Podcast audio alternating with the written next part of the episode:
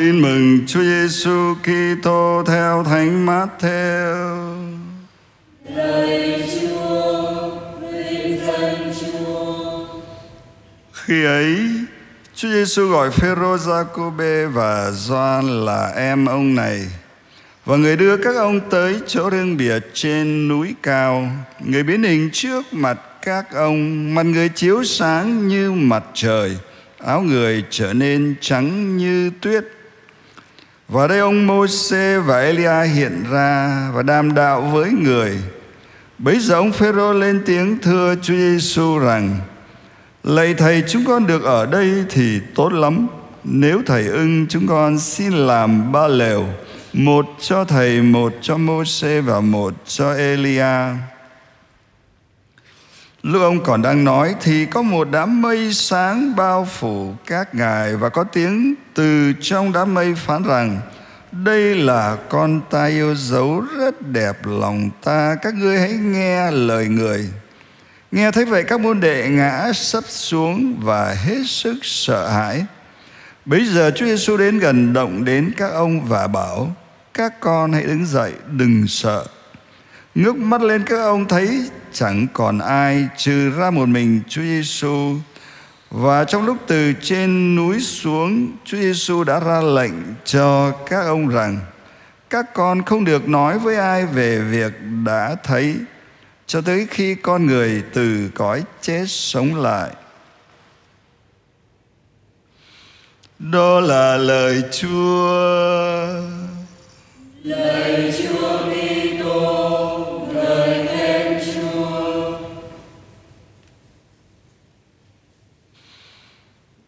Kính thưa quý ông bà và anh chị em, khi Đức Giêsu bắt đầu cuộc đời rao giảng công khai tại bờ sông Giođan thì có tiếng từ trời phán: Đây là con ta yêu dấu. Đó là tiếng của Chúa Cha xác nhận bác thợ mộc đó đến bờ sông Giođan đây chính là con một của Thiên Chúa toàn năng. Tuy nhiên, lúc đó Chúa Giêsu đang chịu phép rửa bởi ông Gioan giống như bao nhiêu tội nhân khác đến bởi sông Giođan chịu phép rửa. Chúa Giêsu mang cái dáng vẻ hết sức khiêm tốn, thấp hèn. Và cho đến cuối đời thì Chúa Giêsu cũng mang cái dáng vẻ khiêm tốn và thấp hèn đến tột cùng khi Chúa chịu chết trên cây thập giá, giống như một tên tội đồ nô lệ, chẳng có một cái chút nào mang cái dáng vẻ cao cả của con một Thiên Chúa toàn năng.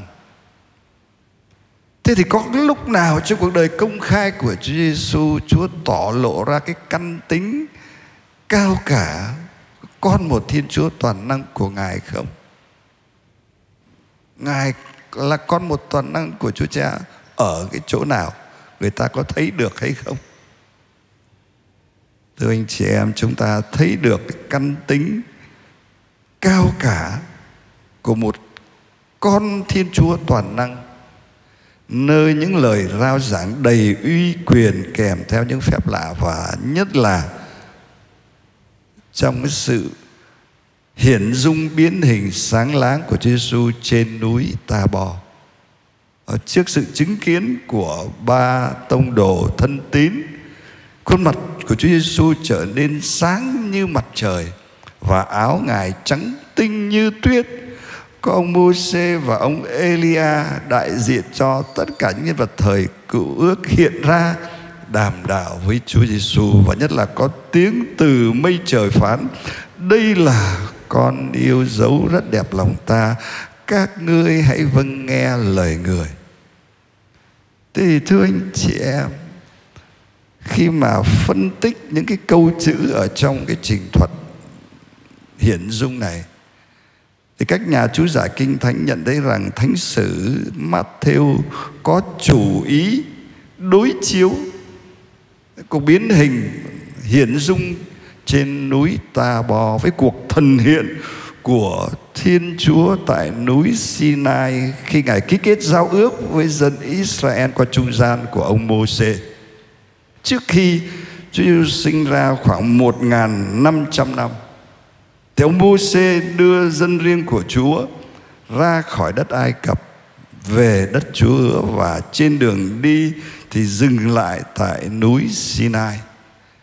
Tại đây Thiên Chúa đã thực hiện một cuộc thần hiện rất mạnh mẽ, uy hùng để ký kết giao ước với dân Israel. Chúa đến với dân chúng trong sấm sét, động đất kinh hoàng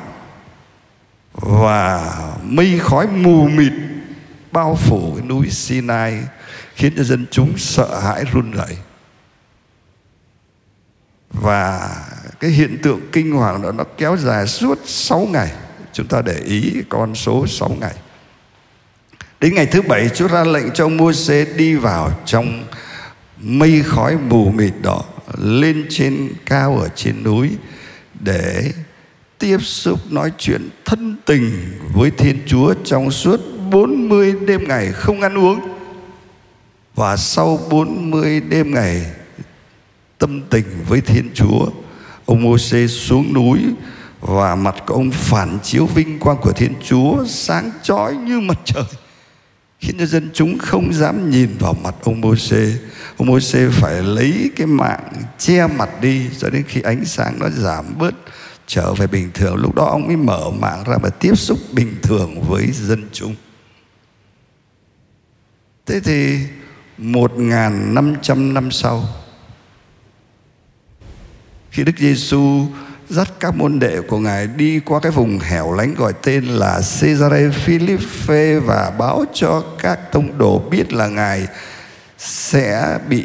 tra tấn, bị bắt, bị đánh đập nhục nhã rồi chết khốn khổ. Rồi ngài sẽ sống lại. Thì các tông đồ sợ quá giống như đi vào một cái bóng đêm kinh hoàng. Thế để củng cố niềm tin của các ông Ờ, Chúa mới đưa ba môn đệ lên trên núi Sinai và Ngài hiển dung sáng láng để cho các ông biết rằng dù thế nào đi, tâm tối thế nào, Ngài cũng là con Thiên Chúa toàn năng. Và việc hiện dung trên núi Sinai nó giống như một cuộc thần hiện, giống như cuộc thần hiện của Chúa ở trên núi Sinai, cho dẫu là nó êm đềm hơn chỉ với ba tông đồ thôi đó là một sự đối chiếu thánh sử đưa ra và thánh phaolô đã sử dụng lại sự đối chiếu này để nói ở trong thư gửi giáo đoàn Corinto thánh phaolô nói, ngày xưa đó ông Môsê ông chỉ phục vụ cho lề luật được ghi trong hai cái bia đá mà mặt của ông sáng rực như vinh quang của Thiên Chúa như vậy. Huống hồ chúng ta ngày nay, chúng ta tiếp xúc phục vụ cho Đức Kitô là con một Thiên Chúa toàn năng, thì vinh quang của Thiên Chúa nó tỏa sáng trên chúng ta đến mức độ nào? Và tất nhiên là cái ánh vinh quang của Chúa Giêsu tỏ lộ trên con người của chúng ta nó không mang tính vật chất như là ánh sáng mặt trời nhưng đó là cái ánh vinh quang thánh thiện của tình yêu của Thiên Chúa toàn năng và thánh Phaolô nhắn nhủ chúng ta đừng như ông môi xe ngày xưa lấy cái mạng cái che cho người ta không thấy cái ánh vinh quang thánh thiện tình yêu của Chúa nơi bản thân và trong cuộc đời của chúng ta Hãy để cho ánh vinh quang của Đức Giêsu nơi bản thân chúng ta tỏ lộ cho mọi người trông thấy để họ nhận ra dung nhan của Đức Giêsu nơi bản thân, nơi mọi hành vi của chúng ta. Thiên Chúa là tình yêu, là mặt trời yêu thương. Chúng ta cầu xin Chúa giúp cho chúng ta biết say mê gặp gỡ Chúa để mọi hành vi của chúng ta đều mang ánh sáng yêu thương thánh thiện của Chúa đều mang lại niềm vui và sự tươi sáng của Chúa cho thế giới hôm nay. Chúng ta biết trong cái thánh lễ bế mạc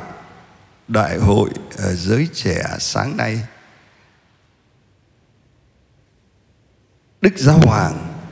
đọc cái bài tin mừng này và ngài nhắc đến ba cái động từ do Chúa Giêsu nói trong bài tin mừng. Động từ thứ nhất là tỏa sáng